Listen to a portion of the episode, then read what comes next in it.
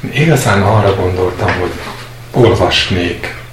Lehet, hogy kiegészítem egy-egy gondolattal, de alapvetően alapvetően nem hiszem, hogy különösképpen kellene. Jó, János Evangéliuma, 14. rész. És én egyáltalán nem szeretnék a politikai vetülettel foglalkozni. Tényleg egyetértek Istvánnal ez teljes mértékben, hogy ilyenkor egyrészt a gonosznak nincs színe, másrészt pedig, hogy a ne nyugtalankodjék a szívetek. Higgyetek Istenben, és higgyetek én bennem. A régi Károlyi egy kicsit másképpen fordítja, azt mondja, hogy hisztek az Istenben, higgyetek én bennem is. Nem szeretnék most sem a szavakban elveszni, de én azt hiszem, hogy ennek a régebbinek volt számomra egy olyan üzenete, ami, ami megmaradt. És valami olyasmit mond, hogy a tanítványok azért érzékelik, hogy krízis helyzet áll be. Egy olyan, amit eddig nem kellett kezelni. És én azt hiszem, hogy fölmerül a kérdés, hogy vajon mennyire ura az eseményeknek Jézus. Kiszolgáltatottja annak a, a láncnak, ami elindul, vagy sem.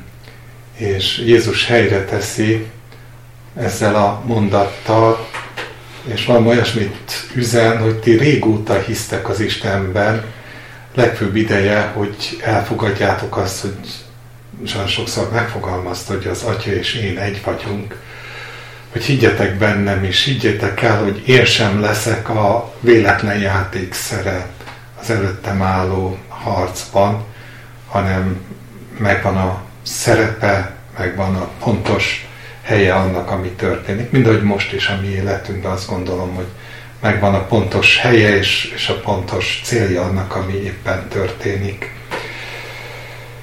Az én atyám házában sok lakóhely van, ha nem volna, megmondtam volna nektek.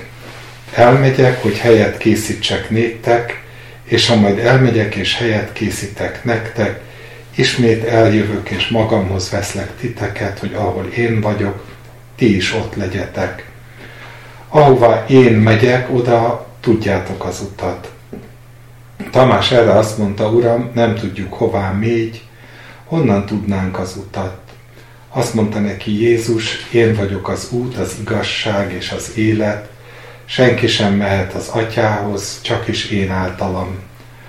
Ha megismertetek volna engem, megismertétek volna az én atyámat is, mostantól fogva ismeritek őt és láttátok őt.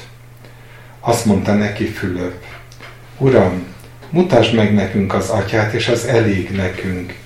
Jézus így válaszolt, annyi idő óta veletek vagyok, és mégsem ismertél meg engem, Fülöp. Aki látott engem, az látta az atyát. Hogyan mondhatod, hogy mutasd meg nekünk az atyát? Nem hiszed, hogy én az atyában vagyok, és az atya én bennem van?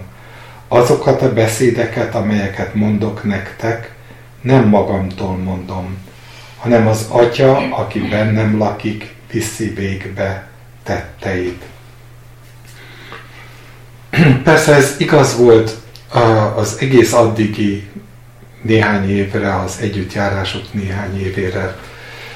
Azt érzékelem ebből, hogy most merül föl az a kérdés, hogy vajon ugyanaz az atya végzi a tetteit ezekben a percekben is, vagy végezte azokban a percekben is. Értem én a tanítványoknak a kérdését, ezt a mutasd meg az atyát, és, és, és értem azt is, hogy Jézus erre miért mondja azt, amit mond, és hogy miért annyira hangsúlyos, hogy, hogy aki, aki mindezeket cselekedt az elmúlt években, ugyanaz az Isten az, aki cselekszik most is, most is végzi a munkát a, a krízis helyzetben is, és talán ez az egyik ilyen vigasztaló gondolat, ami, ami megfogalmazódik ebben a részben. Érdekes, hogy ezt úgy előkészítette e, most már több hónapon keresztül újból és újból felbukkanó gondolat az, hogy Isten az, aki ellenőrzése alatt tartja a gonoszt. ő az, aki megteremtette, és ő az, aki megengedi a munkálkodását, de a megengedéssel egyidejűleg ő az, aki folyamatosan kontrollálja, és folyamatosan adja azt az ígéretet, hogy hű az Isten, aki nem hágy titeket, felették kísértetni, nagyobb próbába beleesni, mint sem, amit előkészített, mint sem, amire elkészített benneteket. És valahol ez a gondolatsor az, ami, ami visszaköszönít a tanítványokkal való párbeszédben, akik teljesen elanyátlanodnak, elveszítik a, a realitás érzéküket, vagy legalábbis a mennyei realitás érzéküket, és szeretnének valami apró kapaszkodót, hogy legalább valamibe tudjanak kötődni, és erre Jézus valami olyasmit mond nekik, hogy egyrészt Isten munkálkodik, másrészt elmondja nekik azt, hogy hogy ti ismeritek őt, hogy ti láttátok őt. A nem titeket felettébb kísértetni, az nem egy elmélet, hanem az a valóság, hogy Isten jelen van a próbákban, és, és ez vigasztalás, hogy ő munkálkodik. Higgyetek nektek, nekem, hogy én az atyában vagyok, és az atya én bennem van. Ha pedig másért nem, magukért azokat a cselekedeteket, amelyeket én teszek, magukért a cselekedetekért higgyetek. Bizony, bizony mondom nektek, aki hisz bennem, az is cselekszi majd azokat a cselekedeteket, amelyeket én teszek, sőt azoknál nagyobbakat is tesz, mert én az én atyámhoz megyek akármit kértek majd az én nevemben, megteszem azt, hogy dicsőítessék az Atya a fiúban. Ha valamit kértek az én nevemben, megteszem azt. Ha szerettek engem, megtartjátok a parancsolataimat. És én kérni fogom az atyát, és más vigasztalót ad majd nektek, hogy veletek maradjon mindörökké, az igazság lelkét, akit a világ be nem fogadhat, mert nem látja és nem ismeri őt. De ti ismeritek, mert nálatok lakik, sőt, bennetek marad. Lehet, hogy érzékelitek, ahogy beszélek, hogy tényleg a mai nap egy olyan nap, amikor folyamatosan úgy éreztem, hogy visszatart Isten attól, hogy különösebben értelmezni akarjam az igéjét. Úgy gondolom, hogy hogy ő értelmezi. Szóval a krízisek azok nem arra szolgálnak, hogy mi megint valamilyen színekben képviseljük Istennek az igazságát, hanem arról szól, hogy Isten meg akar vigasztalni, Krisztus bíztatni akar, hogy, hogy ne nyugtalankodjunk, és bíztatni akar, hogy ismeritek, tudjátok, csak ne tanácskozzatok a testtel, ne a habokra nézzetek, valahol én azt hiszem, hogy mindannyiunknak az élete egy olyan élet, ahol Isten már elvégezte azt, hogy látjuk őt. Nem tudunk gyakran erről, hogy mi látjuk őt. Mi is úgy vagyunk, mint Filip, hogy mutasd meg, egy picit mutasd meg magadból, és Jézus pedig folyamatosan azt mondja, hogy, hogy nem lennél tőle nyugodtabb, hogyha testileg is valami valami, valami látnál ebből az Istenből. Hidd el, hogy én egy vagyok az atyával, és, és elvezettelek oda, hogy lássad őt. És miért? Az, egy nagyon egyszerű láncolatot fest le. Azt mondja, hogy mert szereted őt, mert szeretsz engem, mert, mert, mert szívedbe zárod azt, amit mondok, én nagyon reménykedem, hogy Jézus ilyenkor nem arról beszél, és szándékosan használom a reménykedek szót, nyilván ennél többről van szó. Szóval nagyon reménykedek abban, hogy nem arról van szó, hogy a törvény szigorával való engedelmesség a parancsolatoknak, de arról igen, hogy egyetértek vele, egyetértesz vele, szíved bezárod, dédelgetve szereted azt, amit az Isten mond, és, és Isten akkor azt mondja, hogy akkor ott leszek, akkor, akkor, akkor oda küldöm az én lelkemet. Ez a lélek viszont ismer engem, és, és kinyitja a szemedet arra, hogy meglássál engem. A világ azért nem láthatja őt, azért nem ismerheti őt, mert nincsen ő benne az Istennek a lelke. De ezek már-már közhelyek, mégis nekem sokat mondanak arról, hogy, hogy, hogy micsoda kiváltság az, hogy láthatjuk az Istent. Valahol inkább azt mondanám, hogy, lehetőséget biztosított arra, hogy láthassuk a körülményeket az ő szemével, hogy láthassuk az eseményeket az ő szemével, hogy, hogy, hogy a bizonyosságunk abban, hogy ő ott van, az valóban bizonyosság legyen, hogy, hogy a testünk megértse azt, hogy az Isten az Ura az eseményeknek.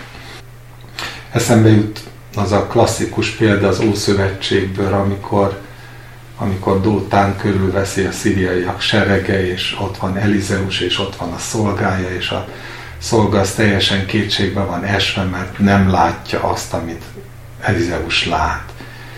Ismerjük jól a történetet, Elizeus könyörög, hogy Isten nyissa meg a szolga szemeit, hogy meglássa azt, hogy, hogy körülvesz az egész várost az angyaloknak a serege, és hát azoknak nincs, aki ellenálljon. És valami ilyesmi az, amit érzékelek arról, hogy, hogy, hogy Isten megnyithatja az övéinek a szemét, akik nem a habokra néznek, hanem, hanem számolnak azzal, hogy ami ő belőle látható, azt ő láthatóvá teszi, ami számunkra. Ilyen valamit tesz, hogy, hogy lássunk az ő szemével, hogy lássuk azt, hogy, hogy nagyobb az, aki ti bennetek lakozik, mint sem aki a világban lakozik. Én azt hiszem, hogy az, hogy hogyan látjuk az eseményeket, az leginkább ennek a függvénye, hogy mekkora ez a bennünk lakozás. Mi hajlunk persze arra, hogy azt gondoljuk, hogy ez egy olyan dolog, hogy, hogy, hogy egy nagy csomagként megkaptuk Istennek a szent lelkét, és akkor minden rendben van, de egyre többször gondolom azt, hogy annyi a miénk ebből, amennyit hiszünk, amennyit befogadunk, amivel betöltekezünk, hogy Pál mondja, hogy teljes egyetekbe Szentlélekkel, Szóval a látásunk, hogy hogy látjuk a világnak az eseményeit, hogy ítéljük meg, az azt gondolom, hogy nagy mértékben azon múlik, hogy mennyire lakozik bennünk Istennek a szent lelke. Nem a szánkon, hanem mennyire lakozik a szívünkben. Nem hagylak titeket árván, eljövök hozzátok. Még egy kevés idő, és a világ nem lát többé engem, de ti megláttok majd, mert én élek, és ti is élni fogtok. Különösen ez az utóbbi két-három szó fogott meg. És leginkább azért, mert, mert azt hiszem, hogy a, akkor, amikor bejut a gond, amikor rosszabbodnak a körülmények, akkor nagyon nagy mértékben lefoglalja az energiáinkat a túlélésnek a gondolata. Miközben Jézus valami olyasmiről beszél, hogy a dolgoknak a természetes rendje az az, hogy minden krízis ellenére, ami csak jöhet erre a világra, nem szűnik meg az életnek az áradása. Azt mondja, hogy én élek, élni fogok, és nincs, aki megöljön, nincsen halál, nem uralkodhat rajtam, és éppen ezért ti is élni fogtok. És nyilván az elsődleges olvasatban gondolhatunk arra, hogy örök életünk van, és ez, ez jó, de ezzel együtt azt gondolom, hogy azért ott van mögötte az is, ami, amiért én mindig sóvárgok, vagy amit én mindig szeretnék, hogy az, az a Krisztusnak az élete, hogyha bennünk lakozik, akkor ennek legyen kiáradása, eh, hogy pont olyankor, amikor ez a világ arra szorul, hogy vigasztalásra találjon, hogy olyan emberek legyenek a környezetében a többieknek, akikből az Istennek a békessége, az Istennek az élete árad, akik az utolsó pillanatig eszközök tudnak lenni az Isten kezében arra, hogy áradjon az élet. Én azt hiszem, hogy ez egy olyan hivatás, ami messze túlmutat a, a testünknek azon, a, azon az ösztönös reflexén, hogy túlélni akarjuk, már mint fizikailag akarjuk túlélni az eseményeket. Jézus azt mondja, hogy az élet az valami olyasmi, ami belőle indul ki, és mivel mi az övéi vagyunk, ezért lehetőségünk van arra, hogy Isten szemszögéből nézzük a dolgokat. Ha Isten szemszögéből nézzük a dolgokat, akkor látjuk a láthatatlant, ugye ez a zsidó levélnek az a, ez a, ez a elképesztően pontos kifejezése arról, hogy miben volt Ábrahám igazán Isten szerint nagy. Hogy nem a láthatókra nézett, hanem a láthatatlanra nézett, mind aki látta a láthatatlan. És valahol azt látom, hogy a testünknek ugyanez nagyon idegen, de erre hívott most is az Isten bennünket, hogy legyen az akármilyen vészhelyzet, továbbra is a szemünket függesszük a láthatatlanra, és, és lássuk őt, mert ő megnyitotta, ő azt mondta, hogy, hogy ismertek, ő azt mondta, hogy láttok, azt mondta, hogy csak ha nem láttok, akkor na két oka van, két oka lehet. Az egyik, hogy nem bíztok bennem, nem bíztok abban, hogy elküldtem a lelkemet, nem töltekeztetek be a lélekkel, nem akartok élni belőle, habokra néztek ahelyett, hogy rám néznétek, vagy pedig, hogy meg se ismertetek. És azt mondja, hogy a világ, aki meg se ismert, aki soha nem szeretett, aki soha sem fogadta be azt a lelket, aki összekötő csatorna a menny és a föld között, az, az természetesen nem láthat, és természetesen aggódik, és természetesen nyugtalankodik, és természetesen csak úgy változik ez a helyzet, hogyha olyan emberek, akik viszont ismernek, látnak, szeretnek, azokból kiárad az a nyugalom és az az élet, amelyik meggyőzheti őket is. Nem hagylak titeket árván, eljövök hozzátok. Még egy kevés idő, és a világ nem lát többé engem, de ti megláttok majd, mert én élek, és ti is élni fogtok. Azon a napon megtudjátok, hogy én az én atyámban vagyok, és ti én bennem, és én ti bennetek. Akinél az én parancsolataim vannak, és megtartja azokat, az szeret engem, aki pedig szeret engem, azt szeretni fogja az én atyám, és én is szeretni fogom őt, és kijelentem magam neki. Én nagyon gyakran, nagyon gyakran idézem ezt a ezt a gondolatát Jézusnak arról, hogy mi, milyen óriási különbség van a kijelentés és a tudás között, az ismeret között. Érdekes volt rábukkannom arra, hogy a Csia féle fordítás az, az, az ezt, ezt az egy mondatot úgy fordítja le, hogy, hogy, hogy látni fogtok. Engem látni fogtok. És én azt hiszem, hogy tulajdonképpen ténylegesen erről szól, arról szól, hogy, hogy, hogy, hogy a kijelentés az nem más, mint meglátni őt.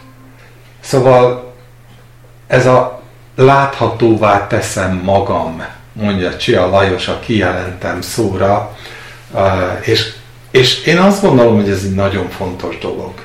Nagyon fontos azzal számolni, hogy abban, abból fakad az, hogy tudunk az Isten szemével látni, vagy hogy láthatunk az Isten szemével, és, és értékelhetjük az eseményeket abból a szemszögből, ami, ami az Istennek a szemszöge, hogy Jézus azt mondta, hogy ennek egy titka van, szeretni őt, befogadni és, és, és jónak tartani az ő beszédeit, az ő nekünk mondott akaratát, és, és ez a titok, hogy Isten lelke betöltsön bennünket, és mi pedig megláthassuk az eseményeket abban a vetületben, ahogyan Isten látja azokat. Azt kérdezte tőle Júdás, de nem az Iskáriótes. Uram, hogyan lehet, hogy nekünk akarod kijelenteni magadat, nem pedig a világnak? Jézus így válaszolt, ha valaki szeret engem, megtartja az én beszédemet, és az én atyám szeretni fogja azt. És ahhoz megyünk, és annál lakozunk. Aki nem szeret engem, nem tartja meg az én beszédeimet. És ez a beszéd, amelyet hallottok, nem az enyém, hanem az atyái, aki küldött engem. Az egyik legfigyelemre méltóbb mondata a 14. résznek, én azt gondolom, hogy ez a ez a kérdés, Judásnak ez a kérdése, hogy Uram, hogyan lehet, hogy nekünk akarod kijelenteni magadat, nem pedig a világnak? Nem tudom, hogy nektek mik a természetes reflexeitek, de én azt gondolom, hogy általában az az, az ember természetes reflexe, hogy a középpontban a világ legyen. Még a kereszténységnek is azt gondolom, az a természetes reflexe, hogy a világ, a világ. Hogy bár a világ megismerni, bár a világ elfogadná Krisztust, összegészében, mint hogyha átterelődött volna a hangsúly az Isten ismeretéről arra, hogy de jó lenne, hogyha a világ megismerni az Istent. Jogos vágy. Én azt hiszem, hogy önmagában igen, de hogyha ez azt a, a, azt a hangsúly eltolódást eredményezi, hogy, hogy nem az Istent akarjuk megismerni, hanem azt akarjuk, hogy az világ ismerje meg a Jézust, vagy ismerje meg az Istent, akkor félő, hogy eltévesszük azt a módszertant, ahogyan Isten szeretné magát megismertetni a világgal. És persze a tanítványok számára ez bizonyos értelemben természetes volt, hiszen egészen addig ők háttérszereplői voltak Jézus életének. Jézus ment, Jézus valóban engedte, hogy a világ megismerje, a környező világ eh, minden isteni jel és csoda kísérte őt, és, és, és tényleg, mint hogyha csak a Ézsaiás 64 64. Eh, fejezetének az első része az, ami úgy, úgy mindenkiben ott élt, meg szerintem ma is ott él vágyként. Nem tudom, emlékeztek az Ézsaiás 64-re? Én nagyon-nagyon szeretem, nem tudom, most gyorsan megpróbálom megtalálni. Igen. Én a Károlyiból fogom olvasni, mert szerintem nagyon szép, ahogy ő fogalmaz. Ó, vaj, ha megszakasztanád az égeket és leszállnál. Előtted a hegyek elolvadnának, mind a tűz meggyújtja a rűzsét, a vizet a tűz felforralja, hogy nevedet ellenségeidnek megjelenst, hogy előtted reszkessenek a népek, hogy cselekednél rettenetes dolgokat, amiket nem vártunk, leszállnál, és előtted a hegyek elolvadnának. Hiszen öröktől fogva nem hallottak, és fülükbe sem jutott, szem nem látott más Isten te aki így cselekszik azzal, aki őt várja. Elébe megy annak, aki örvend és igazságot cselekszik, akik utaidban rólad emlékeznek. Igen, ez, ez, ez, ez volna szerintem mindannyiunknak a szívünk vágy, hogy Isten saját magát közvetlenül megdicsőülve mindenki szemében kijelenteni. És érthető, hogy fölteszi ezt a kérdést Júdás, hogy Uram, hogyan lehet, hogy ez, hogy nekünk akarod most kijelenteni magadat, és nem a világnak. És Jézus válasza valami, olyasmit tükröz az én számomra, amelyik az örök terv volt, hogy egy, egy nagyon lényeges paradigmaváltás történik. Egy nagyon fontos terv lép életbe, aminek előkészítője volt Jézus földi élete, de onnantól kezdve, mint hogyha egy új gondolat lépne be, nem az Ézsaiás 64. Azt mondja Jézus, így válaszol, ha valaki szeret engem, megtartja az én beszédemet, és az én atyám szeretni fogja azt, és ahhoz megyünk, és annál lakozunk. Semmi újat nem mond, leír egy, egy láncolatot. És a láncolatnak az elején megint ott van, hogy aki szeret engem, aki örömmel befogadja az én beszédemet, azt szeretni fogja az én atyám, én is szeretem azt, ahhoz megyünk és annál lakozunk. Na most persze a mi jóléti társadalmunkban tartok tőle, hogy ez egy, egy félreérthető mondat, és megint a haszon elvűség alapján arra gondolhatna az ember, hogy jaj, de jó, hogy, hogy a szívemben lakozik az Isten, és ez persze így van. Nagyon jó, hogy a szívünkben lakozik az Isten. De az még sokkal jobb, hogy Jézus ezzel azt is elmondja, hogy, hogy, amit utána, vagy sokkal korábban a János hétben elmond, hogy az ez ott lakozás, ez, ez, ez nem egy lárpullár ott lakozás, nem az mi jóléti ott, érzésünk miatt lakozik ott az Isten. Nem rólunk szól elsősorban, hanem arról szól, hogy Isten arra hívott el bennünket, hogy mi legyünk a talpalatnyi földek, ugye a, az ember tragédiánának egy egészen más megközelítéséből a mondathasználatban.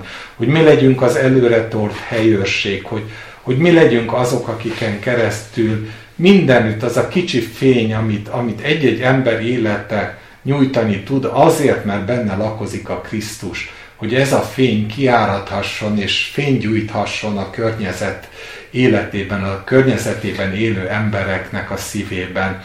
Szóval Jézus valami olyasmit mond, hogy Isten célja az az, hogy én és te és mindannyian olyan módon szeressük őt, olyan módon lássuk őt, a történelem formáló Isten, amihez ő a nevét tudja adni, ami okán ő ott tud élni a szívünkben, és amikor kiárad a szívünkből, akkor valóságos vigasztalást fog nyújtani az embereknek, nem mi, hanem az, hogy valóságos Isten képviselünk, nem pedig valami, valami hamis Isten képet képviselünk, hanem az Isten árad ki az övéinek a szívéből. Hogy ez tűz, ami meggyújtja a világot, nem olyan módon, ahogy az Ézsaiás könyvében olvassuk, nem a hegyek megszakasztása, ugye az illési tapasztalat, a, a, a Hórep hegyén, a, nincs ott az Isten a tűzben, nincs ott a földrengésben, nincs ott gyakorlatilag semmi olyan van, amit mi annyira szeretnénk, hogy bár ott lenne az Isten, hanem, hanem ott van abban a csendes, szelít hangban, abban a tulajdonképpen ugye úgy fordítottam, és mondtam, mikor erről beszéltem, hogy abban a süketítő csendben, amiben egyszerűen az ember tudja, hogy na most itt van az Isten. És a mi életünk, én azt hiszem, hogy valami olyan élet, ami erre hívott el az Isten, hogy, hogy a, az, a mennynek a békessége áradjon az övéiből, a valósága a mennynek áradjon az övéiből. Igen, nem színek, nem pártok, eh, nem magasztos gondolatok, világ megváltó gondolatok, nem ötletelések arról, hogy mi fog a krízis helyzetekből kisegíteni, akár személyesen bennünket, akár a világot, hanem hogy, hanem hogy képviseljük ezt a teljesen megváltozott eh, isteni valóságot, amelyik arról szól, hogy Isten úgy tervezte el, hogy az övéink keresztül beárad a menny ebbe a világba. És nem csoda, hogy Jézus azt mondja, hogy ne nyugtalankodjék a ti szívetek, ne féljetek. Nem csoda, hogy azt mondja, hogy a dolgok normális menete szerint, ha számoltok azzal, hogy Isten ott van a szívetekben, mert szeretitek, mert tisztelitek, mert megtartjátok a beszédét, akkor a többit nyugodtan rám hagyhatjátok. Hisztek az Istenben, higgyetek bennem is. Higgyétek el, hogy majd én gondoskodok arról, hogy az én atyám házában azok a lakhelyek, amiket készítettem, azok, azok tele legyenek azokkal, akiket az Isten megszólított. Talán éppen rajtam, vagy rajtunk keresztül, akár melyikünkön keresztül. Ha valaki szeret engem megtartja, annál lakozunk, és ez kiárad. Aki nem szeret engem, nem tartja meg az én beszédeimet. És ez a beszéd, amelyet hallotok, nem az enyém, hanem az atyája, aki küldött engem.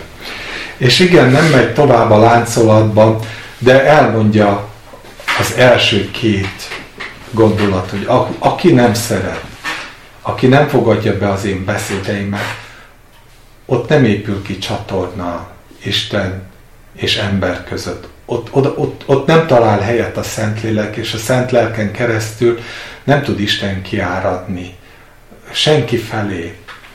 És ezért ami, ami, ami újból és újból bennünket fölszólít és egyfajta módon terhel, mint felelősség ez az, amit amit Pál mond, az a teljes egyetekbe a Szentlélekkel. Minél, minél teljesebbek legyetek abban, hogy a Szentlélek használni tudjon benneteket, hogy Isten jelenléten, a szívetekben való lakozása minél teljesebb legyen, mert minél nagyobb a krízis helyzet, annál nagyobb a szükség a világban arra, hogy ne elméleteket halljanak az Istenről, hanem valóságosan találkozzanak az Istennel. A valóságos találkozás az Istennel pedig elképzelhetetlen anélkül, hogy én ne találkozzak valóságosan az Istennel. Vagy hogy akármelyikünk ne találkozzon valóságosan az Istennel. Teljes egyetekbe a Szentlélekkel, és akkor olyan békesség, olyan öröm tölti, nem, nem is tudom, de ez, ezek ez innentől kezdve keresztény frázis lenne, de azt gondolom, hogy tényleg olyan békesség van, amire ugye a Filippi levél mondja ez a, ez a, a, a tárjátok föl a ti kívánságaitokat hálaadással az Isten előtt. Emlékezzetek vissza a múltra, és, és, és ismerjétek el, hogy jó az Úr. Lássátok meg, hogy jó az Úr. És, és amikor ez a, ez a krízis helyzetekben sokszor a legnehezebb eh, hitvallás arról, hogy jó az Úr, hogy Isten ott van, hogy az én atyám mindez idáig cselekedett, és most is ő cselekszi, mondja Jézus a halál előtt néhány nappal, hogy amit ti nem értetek, hogy én most mind, megy, mind megyek keresztül, az egy tervszerű keresztül menetel. Munkálkodott és munkálkodik most is. Én azt hiszem, hogy akkor van az, hogy az Isten békessége, amely minden értelmet felül halad, az, az valóságosan békességet tud adni. Én nagyon igényelem ezt a békességet, mert nagyon konfliktus kerülő ember vagyok, és, és, és bizony lehet, hogy az enyém, az én szívem jobban nyugtalankodik, mint a tieteké, vagy hajlamos jobban nyugtalankodni hajlamos egyszerre jobban ezt a kettősséget megélni, hogy igen, szeretem az Isten, tisztelem az Isten, abszolút békességem van az Istenben, mégis látom azt a másik törvényt, hogy azt akarja az ördög, hogy a habokra nézzek. Azt akarja az ördög, hogy, hogy, hogy használhatatlanná váljak az Isten bennem való lakozása szempontjából. Egyszerűen azért, mert nem őrá nézek, hanem mert, mert a körülményekre nézek. Úgyhogy szeretném szeretném a tekintetemet teljesen elvenni az aktuál politikai eseményekről, szeretném, hogyha egyre inkább a én életemben és mindannyiunk életében az válna valóságossá, megtapasztalássá, hogy élek többé nem én, hanem hogy él bennem a Krisztus. És azt hiszem, hogy ez az a válasz, amit egyedül adhatunk körülöttünk lépő krízisre, minden túlzás nélkül, hogy, hogy bennünk lakozzon a Krisztus, mert igen, fontos dolog, hogy megőrzi a szívünket. Azt mondja Jézus, hogy a békességet hagyok néktek. Békességet hagyok nektek, az én békességemet adom nektek. Nem úgy adom, ahogy a világ adja. Ne nyugtalankodjék a szívetek, és ne féljen és túl ennek a személyes hasznán, tehát azon, hogy mi kiegyensúlyozott életet tudunk élni. Én szerintem sokkal nagyobb következmény az, hogy a körülöttünk érő emberek találkoznak a békességgel, találkoznak Isten erejével, Isten nyugalmával, találkoznak Isten jelenlétével, és szerintem ez az a szolgálat, amit ilyen helyzetekben egyáltalán tenni tudunk, ha megszakadtasztani nem is tudjuk a hegyeket, e, és nem tudjuk kényszeríteni Istent arra, hogy ő nagy jelek és csodák által bizonyítsa azt, hogy Ura a történelemnek, de a személyes hozzáállásunkkal valóságosan kiábrázolni tudjuk azt, hogy Isten Ura a történelemnek, és gondot visel rólunk. Amen.